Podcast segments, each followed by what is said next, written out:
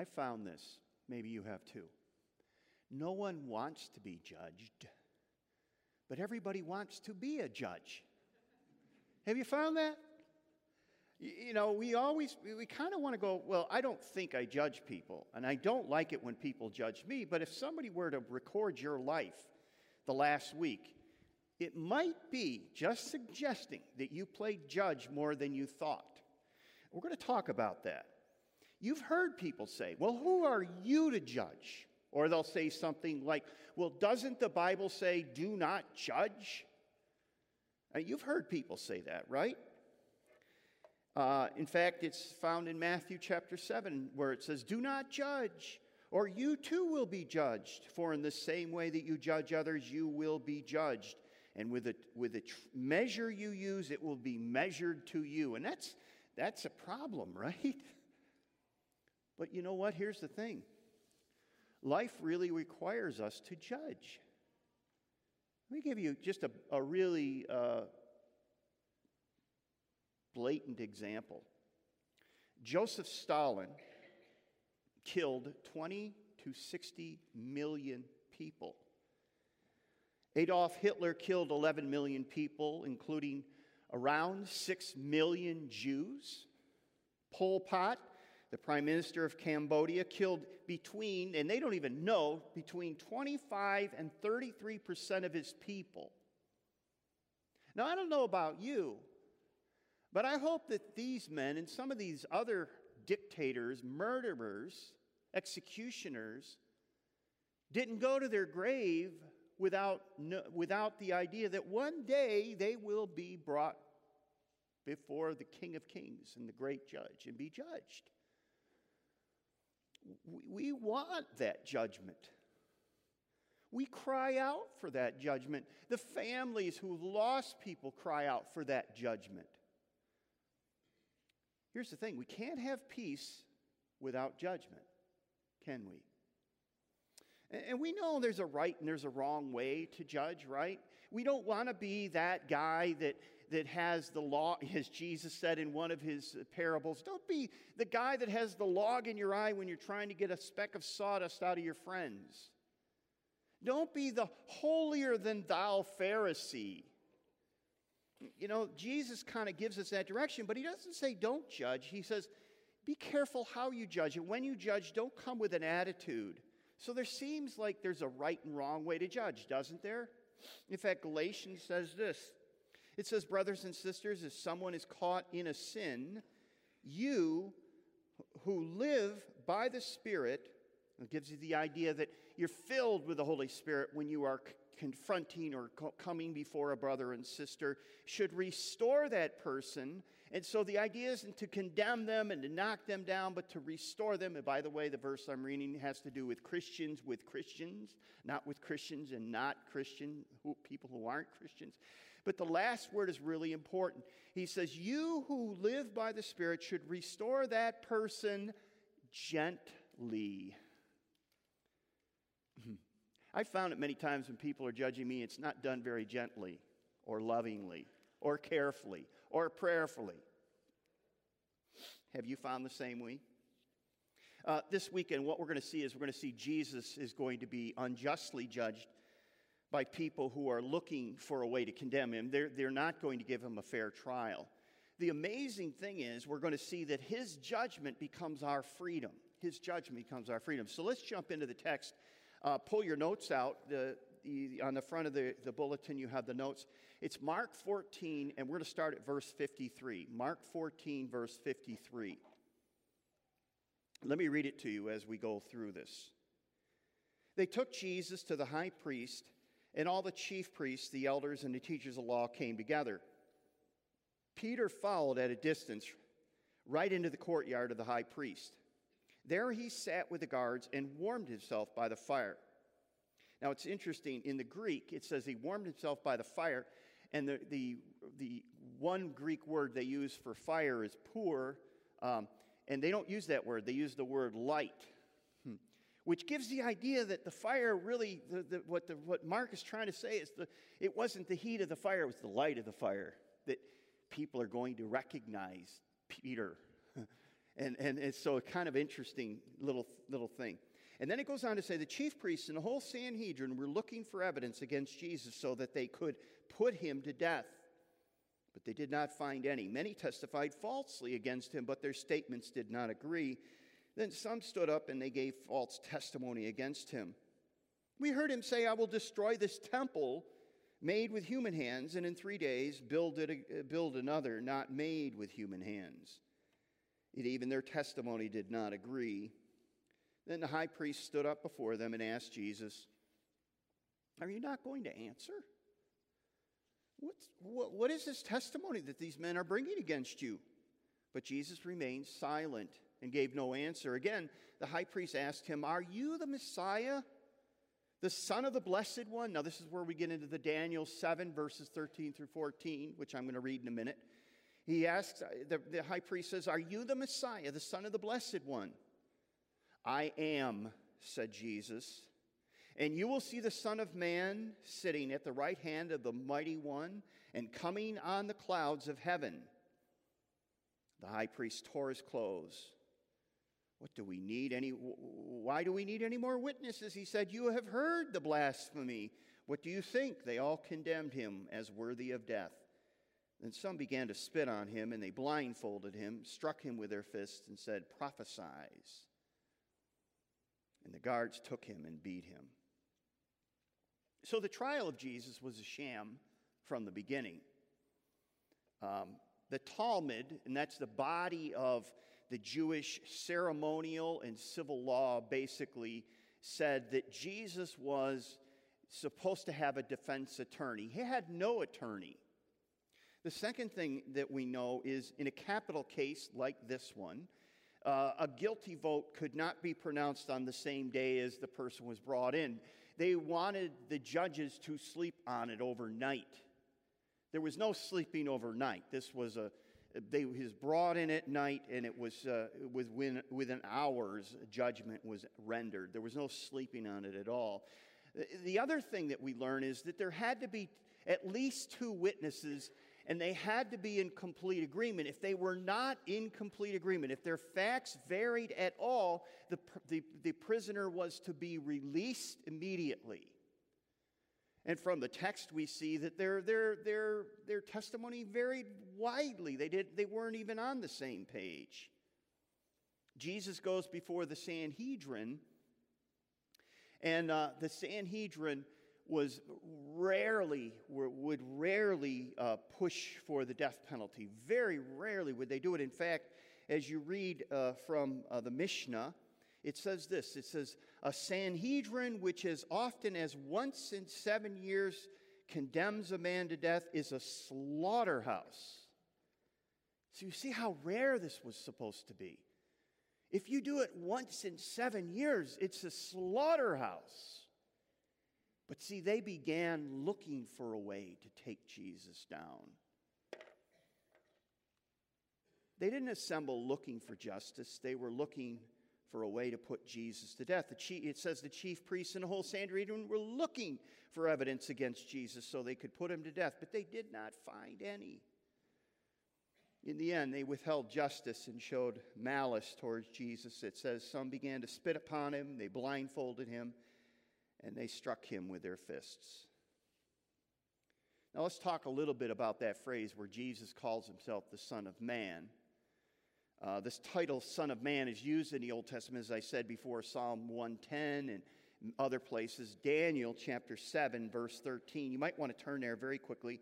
Daniel 7, verse 13 and 14. Let me just read those because I think it's important because it's describing the Messiah. This is what really put the, the crowd and the high priest off. This is what really uh, caused them to be very upset. And this is what it says. Let me read it to you. This is Daniel 7, verse 13. In my vision at night, I looked out, I looked, and there before me was one like the Son of Man coming with the clouds of heaven. That's what Jesus described, right? You'll see the Son of Man coming in clouds, right? He approached the Ancient of Days, that's God the Father, and was led into his presence. He was given authority, glory, and sovereign power all the nations and people of every language worshiped him, and his dominion is an everlasting dominion that will not pass, and his kingdom is one that will never be destroyed. In other words, what Jesus was saying was, I am that Messiah that everyone will worship, and I, one day I will judge all the nations. So you could understand why the high priest was upset. Jesus was essentially saying to the religious leaders of his day, Though you think you are my judges, actually I am yours. You should be standing before me, not me before you. Mark is showing us that the one who is on trial really is the judge, and the ones who are bringing the trial are the ones who should be on trial. And they refuse to see the evidence before him. They refuse to see his sinless life, the miracles and healings, his incomparable teaching. They had missed the Messiah. But their eyes were blinded. Instead, instead of bowing down before him, they sought to execute him as a common criminal on a cross.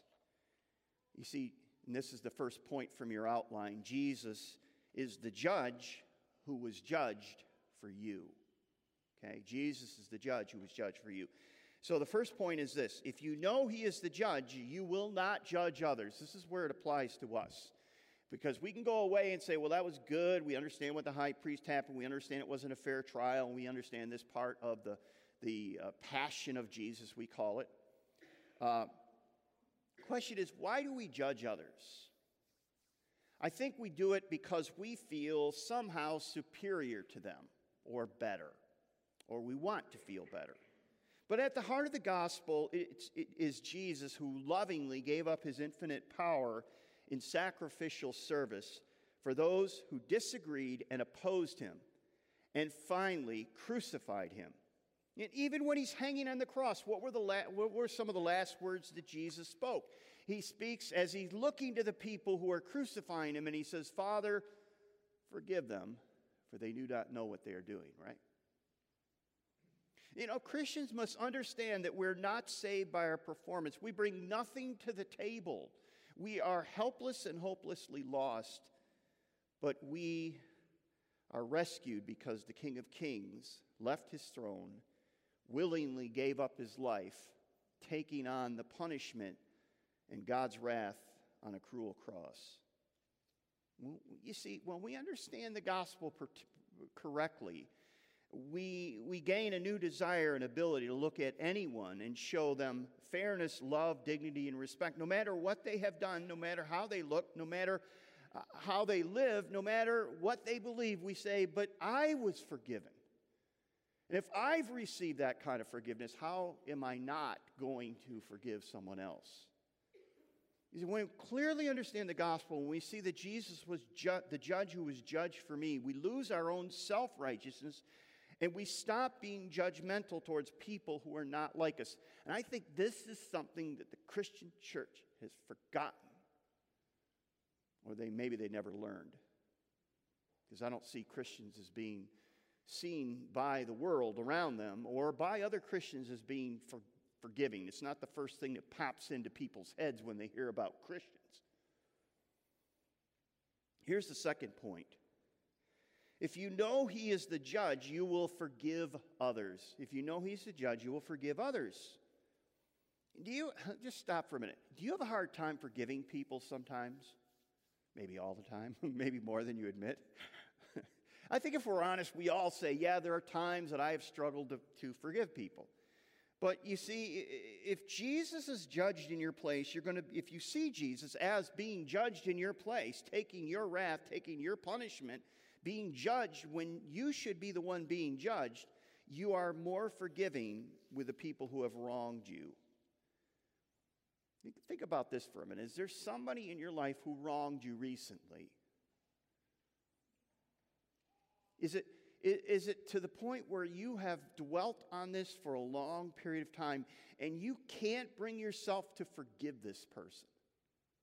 You just struggle with this whole thing of forgiveness. You say, well, how do I know? How, how do I know if I've forgiven somebody? Well, you'll know, you'll know you haven't forgiven them if you wish bad things happen to them. When you hear bad news about somebody you care about, you go, oh, that's, that's terrible. I, what can I do to help? Can I pray? What, when it's somebody that you don't like or somebody who's harmed you, you go, oh, okay, cool. You know, it's like, no, that's not cool. this is actually this is one of the signs of bitterness when you go, hey, I hope they get theirs, and if, if I can be part of that, that wouldn't be bad either. So the question is, well, how do you forgive? How do you forgive? You basically remember that Jesus has every right to hold a grudge against you and me, but he doesn't. He has every right to judge us, but he doesn't. Jesus gave up his own judgment seat to take our judgment. This is one of the most amazing things as you read through the scriptures that the one that Daniel talks about is the one who's coming in the clouds, the power, the Ancient of Days authority, and he's going to judge the living and the dead. And yet he's the one who came as the servant, as a baby in a manger. He humbled himself to the point of death, death on the cross. If Jesus could take your judgment, we can surely absorb the debt of others who have hurt or offended us. And, and after all, isn't this what we're called to do in Scripture? In fact, Paul says in Ephesians, he says, Be kind and compassionate to one another, forgiving each other. How? Just as in Christ God forgives you. So you say, Well, how, how, how should I forgive a person? Well, in the same way that Christ forgave you. Well, that's kind of like put the bar way up. But that's it. I mean, that's. And it's not like, well, they were really mean or they did this or, you know, none of that. Here's the third point in your notes. If you know he's the judge, you will not judge yourself. Now, some people, and, and my boys, some of them were different, and maybe your kids were too. Some of my boys needed a kick in the butt. Some of them needed an arm around the shoulder. You know, as a parent, you got to figure that out with your kids. Some kids are motivated when you push, push, push. Some kids are motivated when you hug, hug, hug. You got to know the difference. And sometimes each kid, you need a little of both, and you need to know when you do, need to do what. So, what I'm going to do here is instead of being the pastor that many sermons I've heard and many sermons I've probably preached, instead of being the kick you in the butt, I'm going to be an arm around your shoulder for a few minutes. So, enjoy it while it lasts. Some of you are too hard on yourselves, constantly beating yourself up over little things. You may be perfectionists, you may be firstborn, don't know what your issue is but you're hard on yourselves. You compare yourselves to others because you don't measure up.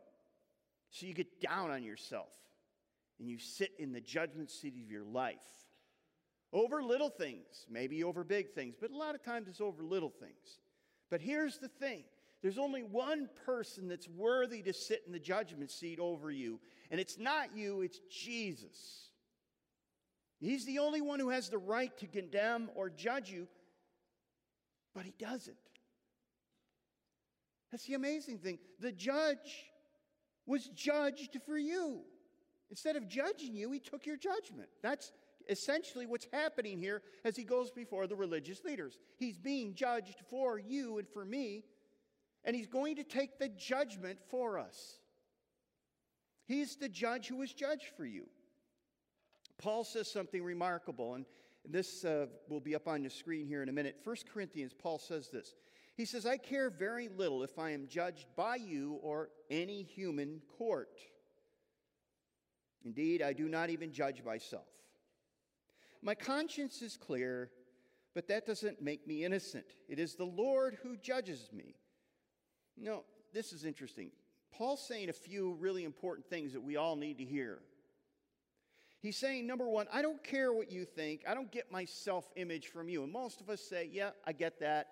And um, I'm okay on that. I get that. But he goes further than that. He says, my conscience is clear. But that doesn't make him innocent. He says, But my, that doesn't make me innocent just because my conscience is clear. What does he mean? What is he saying? He's saying, Well, I feel pretty good about myself.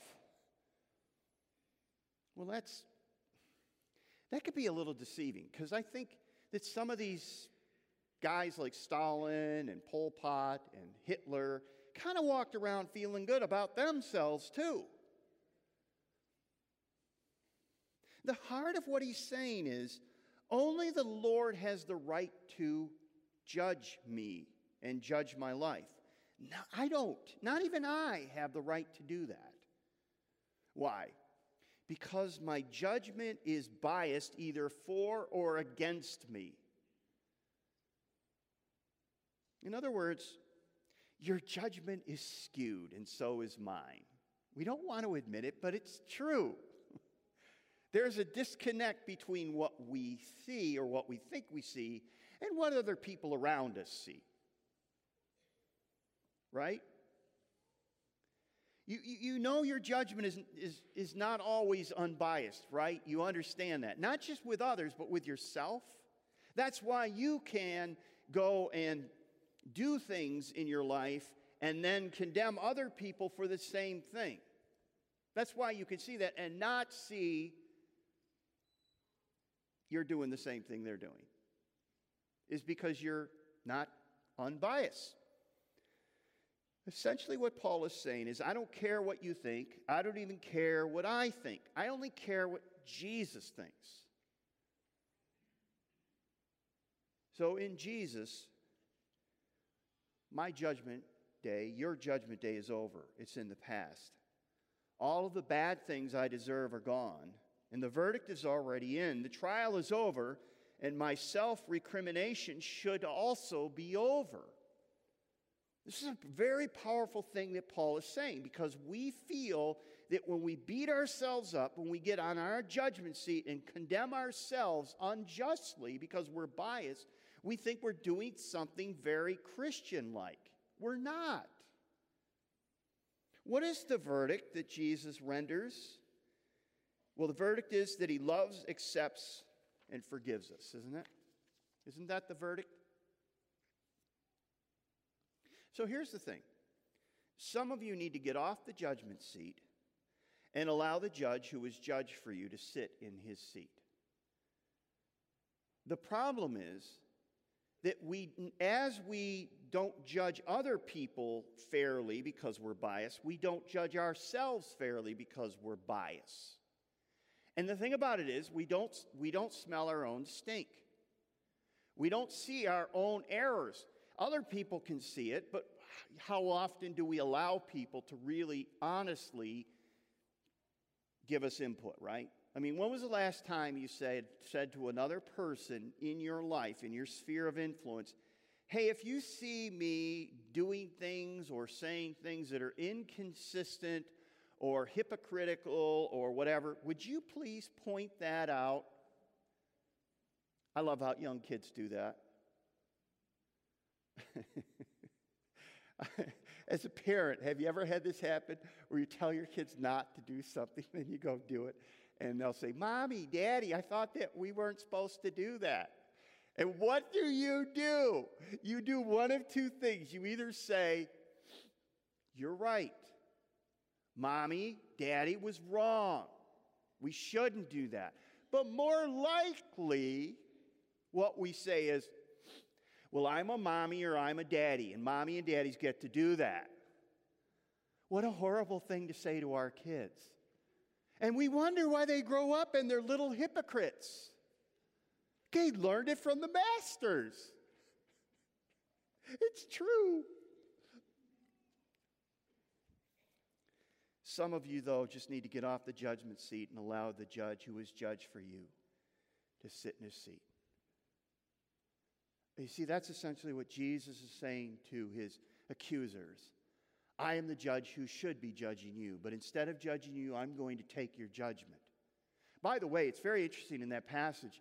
It doesn't, when you, as you read through it, it doesn't give the impression that everyone in the room was against Jesus. Many were, but we know there were some that weren't. Here's the last point If we know He is the judge, you will know He suffers with us. So, a number of years ago, I struggled through back pain, and I was miserable for about two weeks, and it lasted almost a month. And I don't know what I did, but it's not like I lifted wrong, not use your legs or any of that.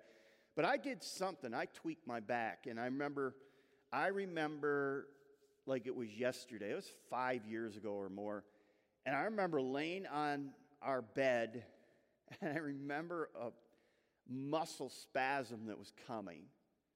And they always tell you, you got to relax. If you tighten up, it'll be worse. Well, what do you do? you tighten up. And, and I, I, I was literally crying. It was so much pain. And it was like Carol somehow got me to the, to the, uh, the care, the uh, ER. And I remember that uh, the doctor there said, We're going to give you this shot, and this is going to, within 20 minutes and within a half an hour, this will be taken care of. Uh, a no, it wasn't.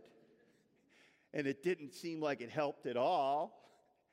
And uh, the end of the story is my back got better through exercises, and I don't still to this day know what happened. But here's what I learned. Before that, people would say to me, Would you pray for me, Pastor? I'm having trouble with my back. And I'd say, Yes, I will. Let's pray right now. And I'd pray for that.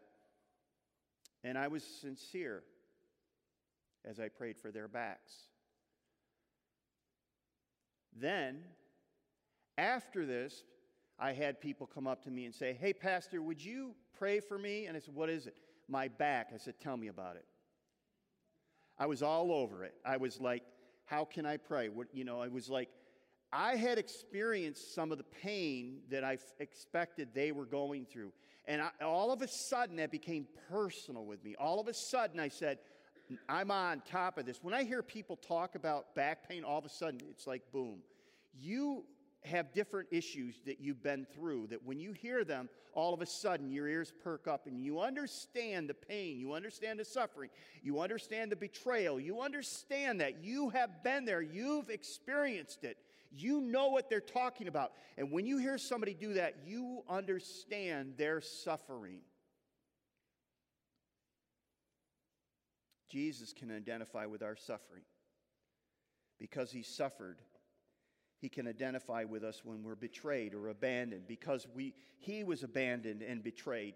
He can identify with our temptation because he was tempted. He again identify with people who are misunderstood by people they love because he was misunderstood by his own family. He can understand physical pain because he went through one of the worst ways that a person could ever be executed.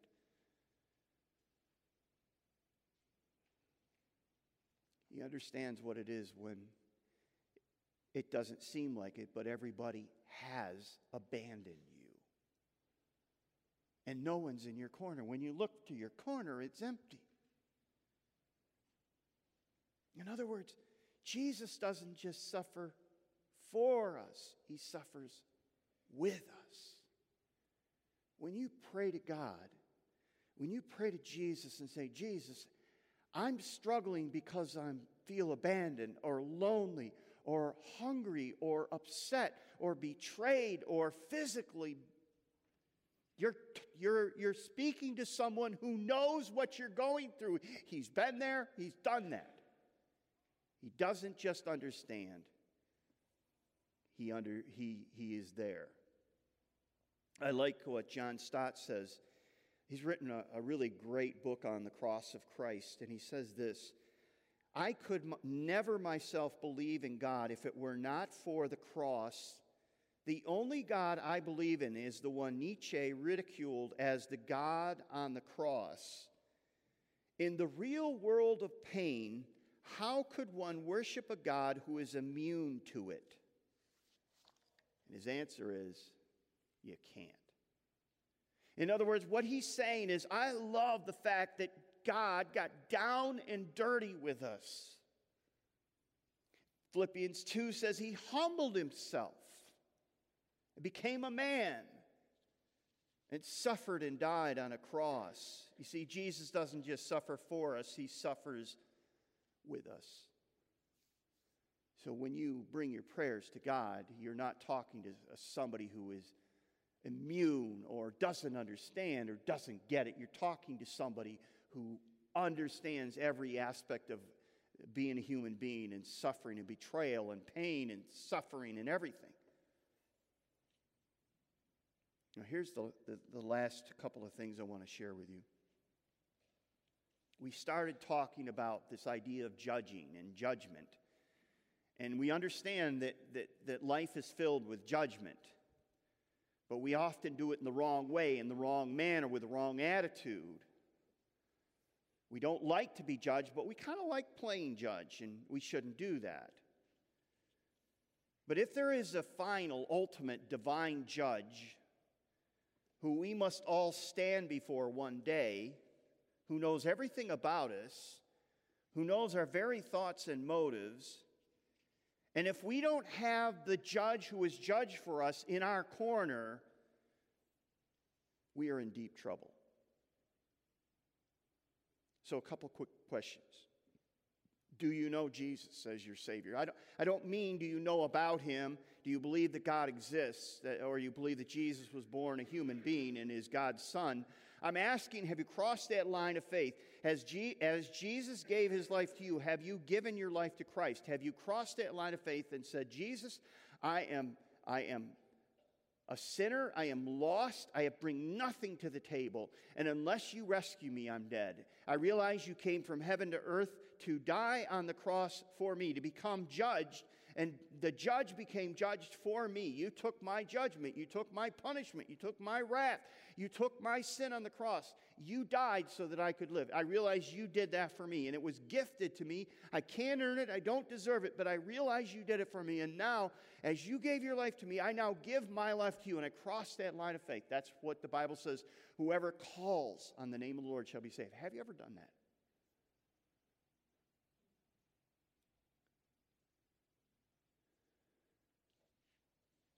Is he your judge who is judged for you or not? If not, one day you will stand before him, as will Hitler and Stalin and Pol Pot and everyone else, and their lives will be picked apart and they will be judged forever. Let me tell you where we're going to go next weekend. Next week, we're going to discuss whether Jesus was a Republican or a Democrat. Mark chapter 15, because now Jesus has gone before the religious leaders. Next weekend, he's going to go before the power of Rome. Let's pray. Father, as we close our time together this weekend, we thank you for Jesus, the judge who is judged for us. Help us to take at least one or two of the lessons from the message so it'll change our lives and how we treat others. Help us to remember how much we have been forgiven so that we can show forgiveness and grace and dignity to people who disagree with us, who are not like us, who are mean and unfair to us. May we allow you to be the judge over them and over us. Help us to have a clearer sight of of who we are by allowing your word to be a mirror to our hearts and our souls. Help us to be transparent, Father, because we allow your word to show us things that we can't see on our own. And thank you, Jesus, that one day the judge is coming, and those who don't know him are in for big, big trouble. May that not be true of anyone here this weekend at any of our campuses or online. May we take it to heart. We ask this all in Jesus' name. Amen.